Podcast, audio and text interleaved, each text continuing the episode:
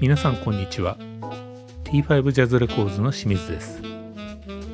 横浜ワイン会ポッドキャストエピソード9ビクター川崎さんをゲストに迎えて第2回をお送りいたします。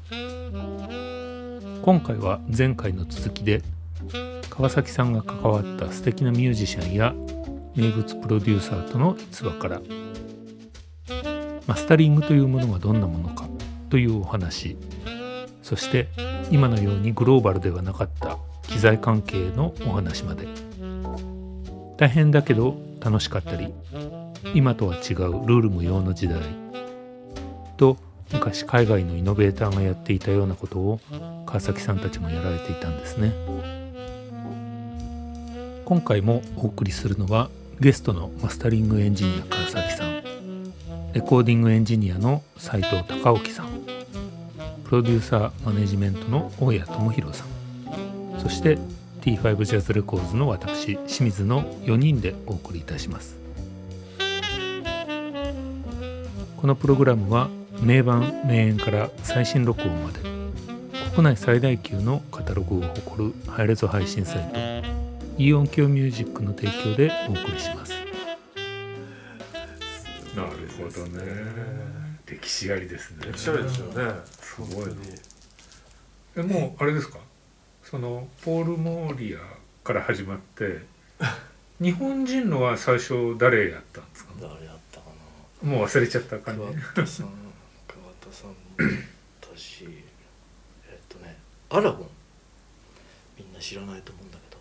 アラゴンっていうアラアラゴンスタジオミュージシャンへー。集まったバンドがうんビクターから出すっはい。つってカッティングの予約が入ってアラゴンなんて知らないじゃえんで入って「はじめまして」って顔合わせたらもうなんかすごいなんか人たちがいっぱいいて。ええ。でまあやっててえっとまあちょっとポワーンとした曲で「あのかかし」っていう曲があったんです今でも覚えてる「かかし」って曲があってでそれがコンさんがえ「川崎君さこれあの夏のドピー感でねあの農家のおじさんがうん。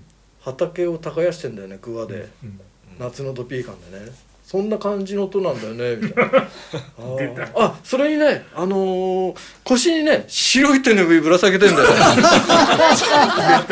そんな感じの音なんだそんなよね感じの音。出た。ああ分かった。ちょっと待ってて。えで暑いんだなみたいな、でも一生懸命やってんだなって、うん。これだなみたいな「父さんこれじゃないかな」みたいな「うわそれそれ」みたいなすごいな。すごいやりとりでそこからコンさんずっと付き合ってて。うんそうですよね。30何年、へー。40年近く。すごいですね。そう。えアルバムのねあのフライヤー貼ってありましたよね。うん。部屋にね。まあそういう面白い人たちもね多い多いし。なんか印象的な人って他にどんな人が変な人とかいますでしあのまあ同じ同じなんだね。ミュージシャンってなんか。えーうん。さねえ川崎ちゃんこの曲はさ私がセーヌ川をね大きな船で下ってるのよ。セーヌ川行ったことないしそんな船も乗ったことないし分かんないよみたいな。って言えないから「ああそうですか」みたいな。そこにね丸い窓があるのよ。分かる？ってそこを私がこういうふうに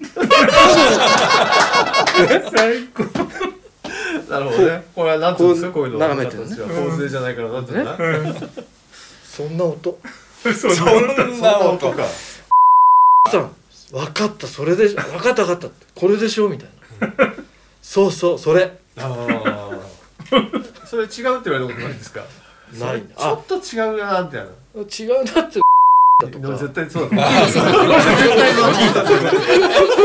いや絶対そうだよね絶対 そう思っても一発で絶対いいって言わないからね。言わないね。もっとグッと来てほしいんだけど川崎さんって。あ来グッとかみたいな。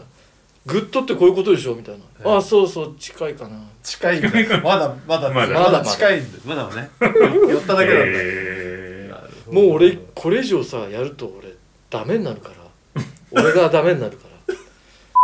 これとさっき俺が OK これが OK じゃないかっつったの2つ持って帰って聞いて明日連絡くれ、すいませんでした。川崎さんのでやお願いします。お願いします。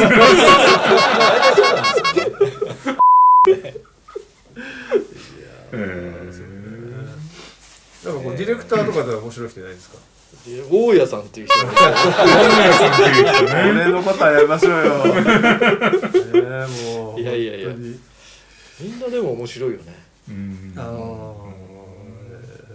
なかなかこう合わないって人は年に1回もないかな。あでも年に1回あるんですね。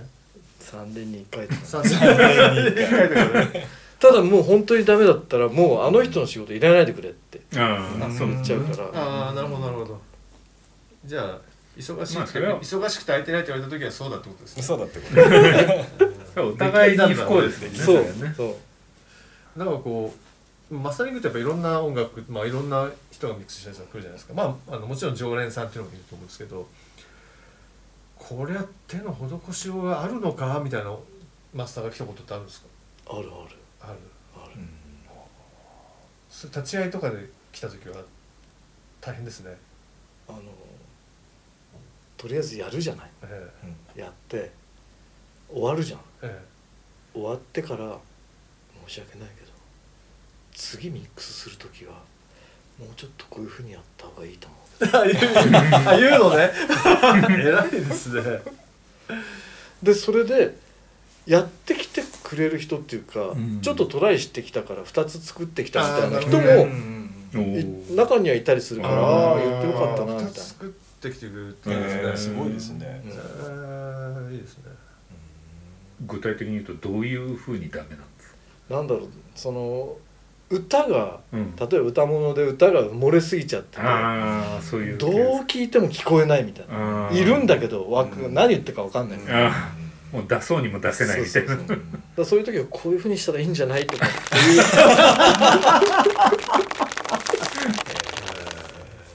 まあね一回ミックスしちゃったものは変えられないですからねバランスは。そう。そうですよね、であとほらあの予算みたいのもあるじゃない。まあそうですよね。だからそこで俺がなんかね強くわーって言っちゃってなんだみたいな。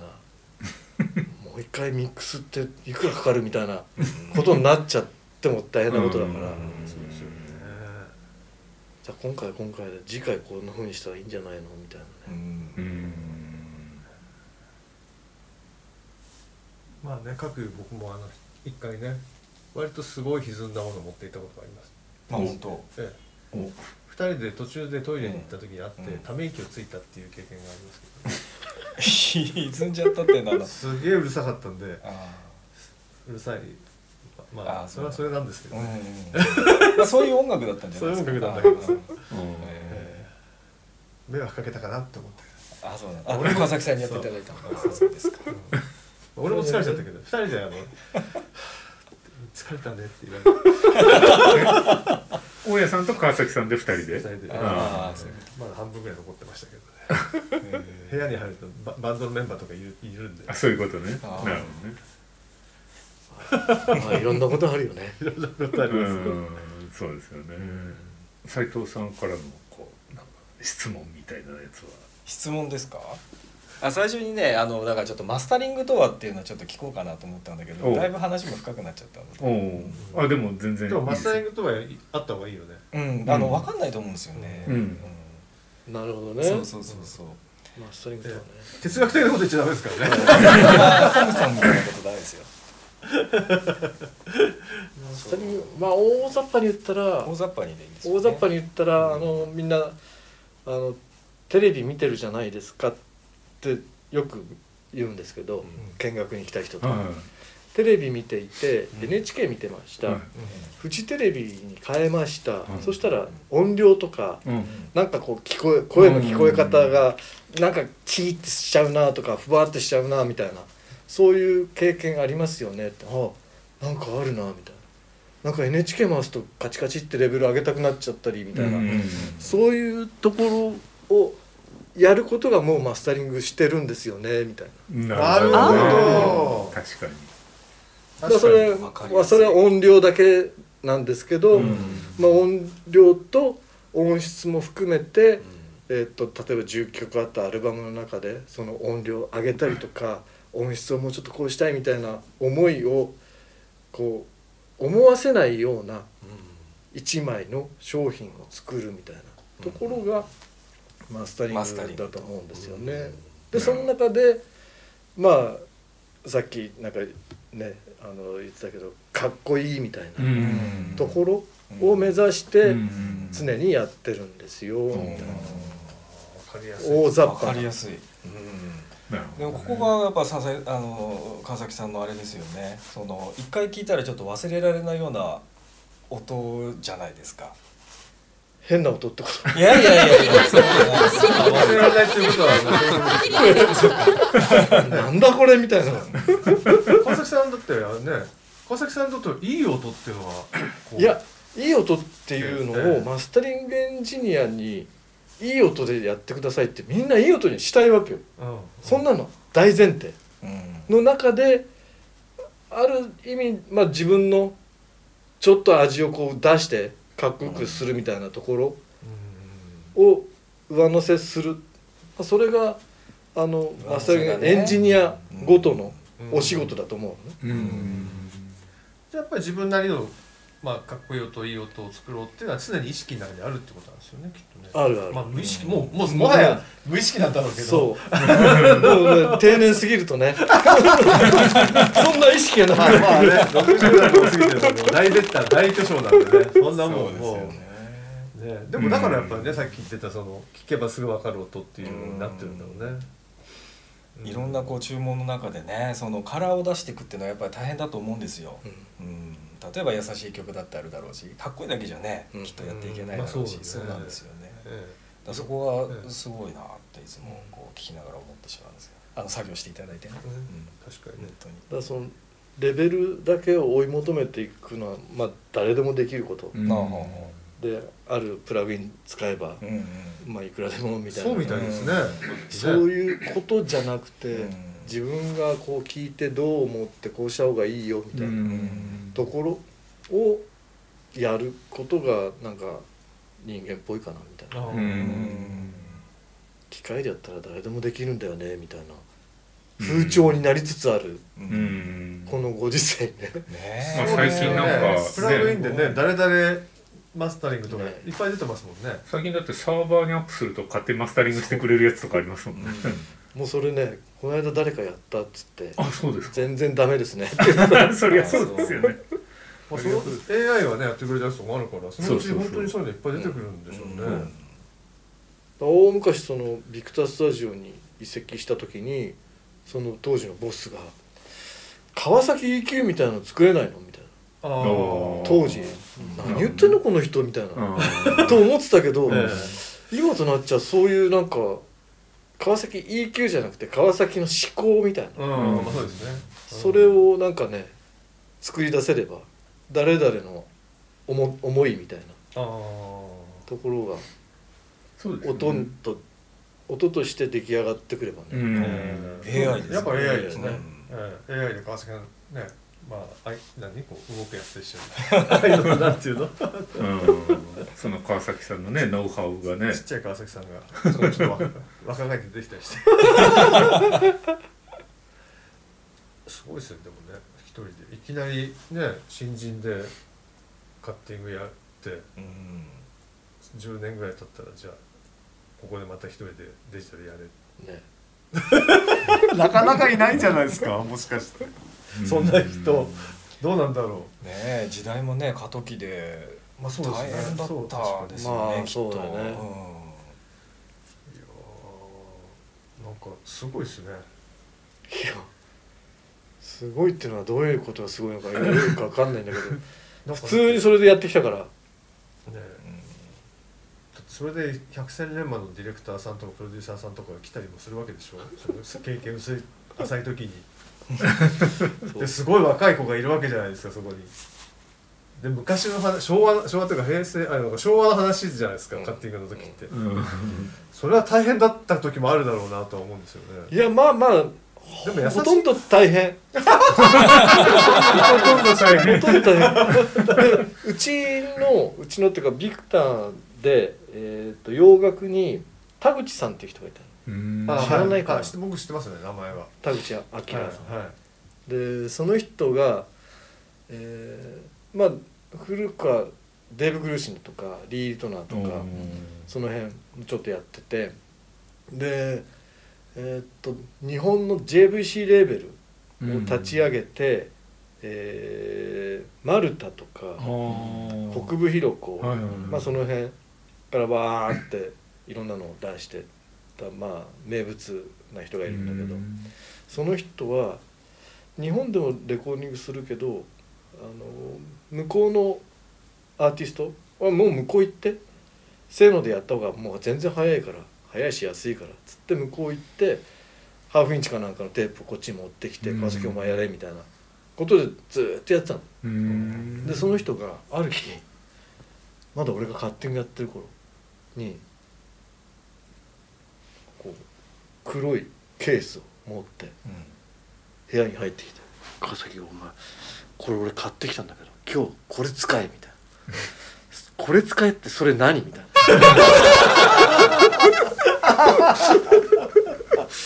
とも使うけど何それ?」みたいな「これさ GML って言うんだよ」みたいな。おー。GML のイコライザー。ああだ当時マスタリングバージョンなんかがないじゃん。だからぬるぬるってこう回るやつ。で聞いたらこう同じ EQ にな感じにしてこうやって聞き比べたら、あのまあ綺麗な音するの。田口さんこれ綺麗な音するの、うん。じゃあこれ使えよって。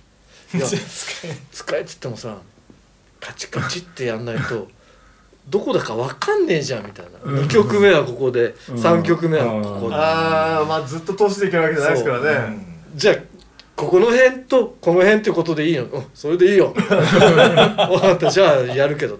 その代わりこれを1週間貸してくんない？みたいななんかパッと触った瞬間なんか心地よかったから1週間貸してっつって。うん。で翌日あの俺まだこっちにいた時でカッティングでね。で横浜に技術のやつがいたから技術に電話して「ちょっとさ面白いの手に入れたからこっちこっち来いよ」っつってうん。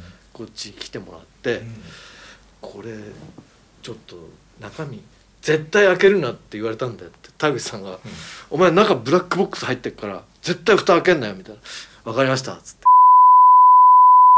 こんな感じだみたいな作れるみたいな。だからそっからもうその GML のあのコピーみたいな。のをカッティングマシンにガポンと入れるタイプに。はいはいはい作って。だかへら電源ローで固めた方がいいのかとかなんかその辺までうん。やって。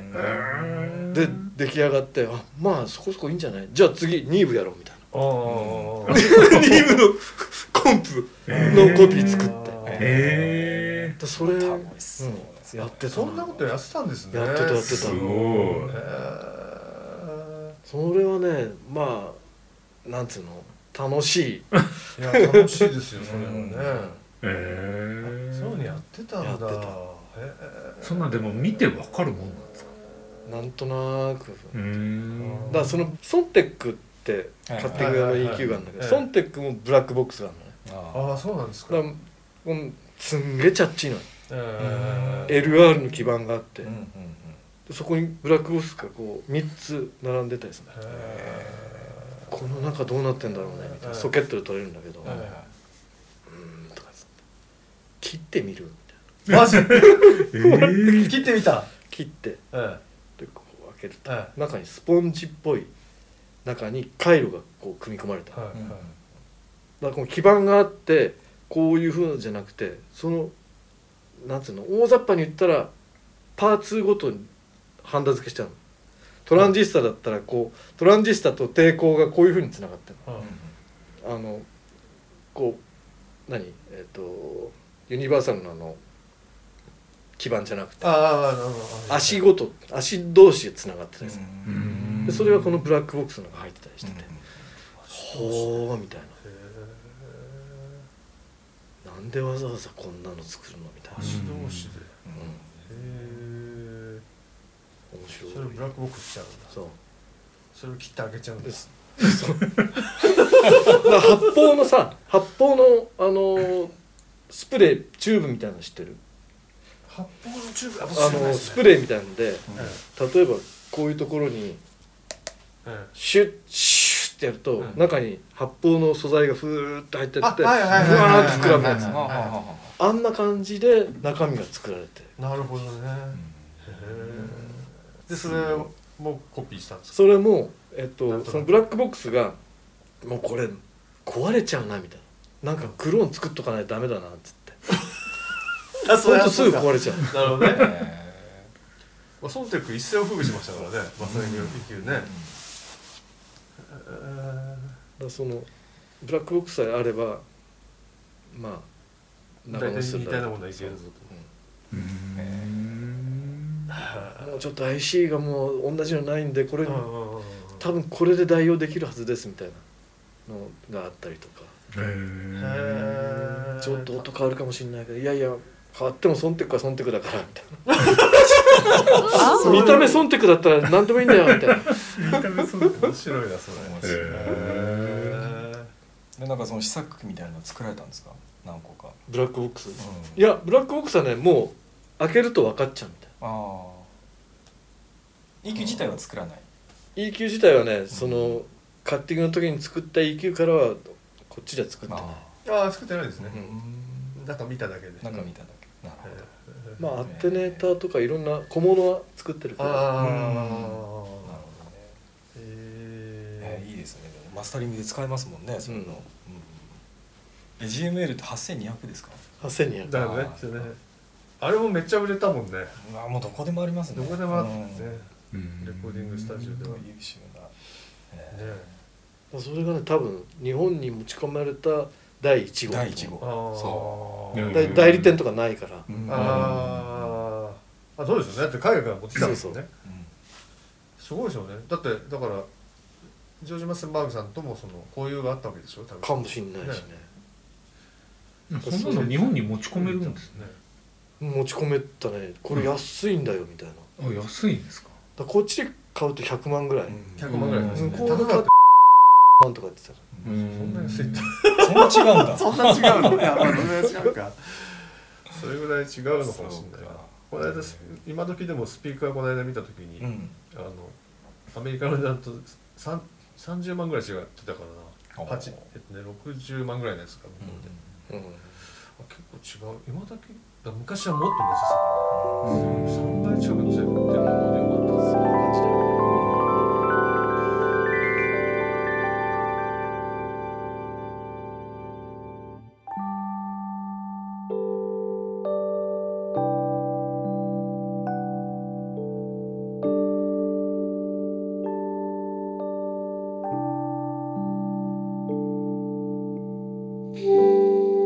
皆様いかがでしたでしょうか？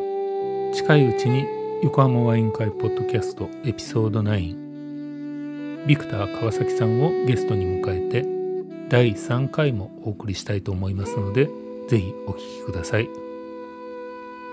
横浜ワイン会ポッドキャスト。このプログラムは名盤名演から最新録音まで国内最大級のカタログを誇るハイレゾ配信サイト。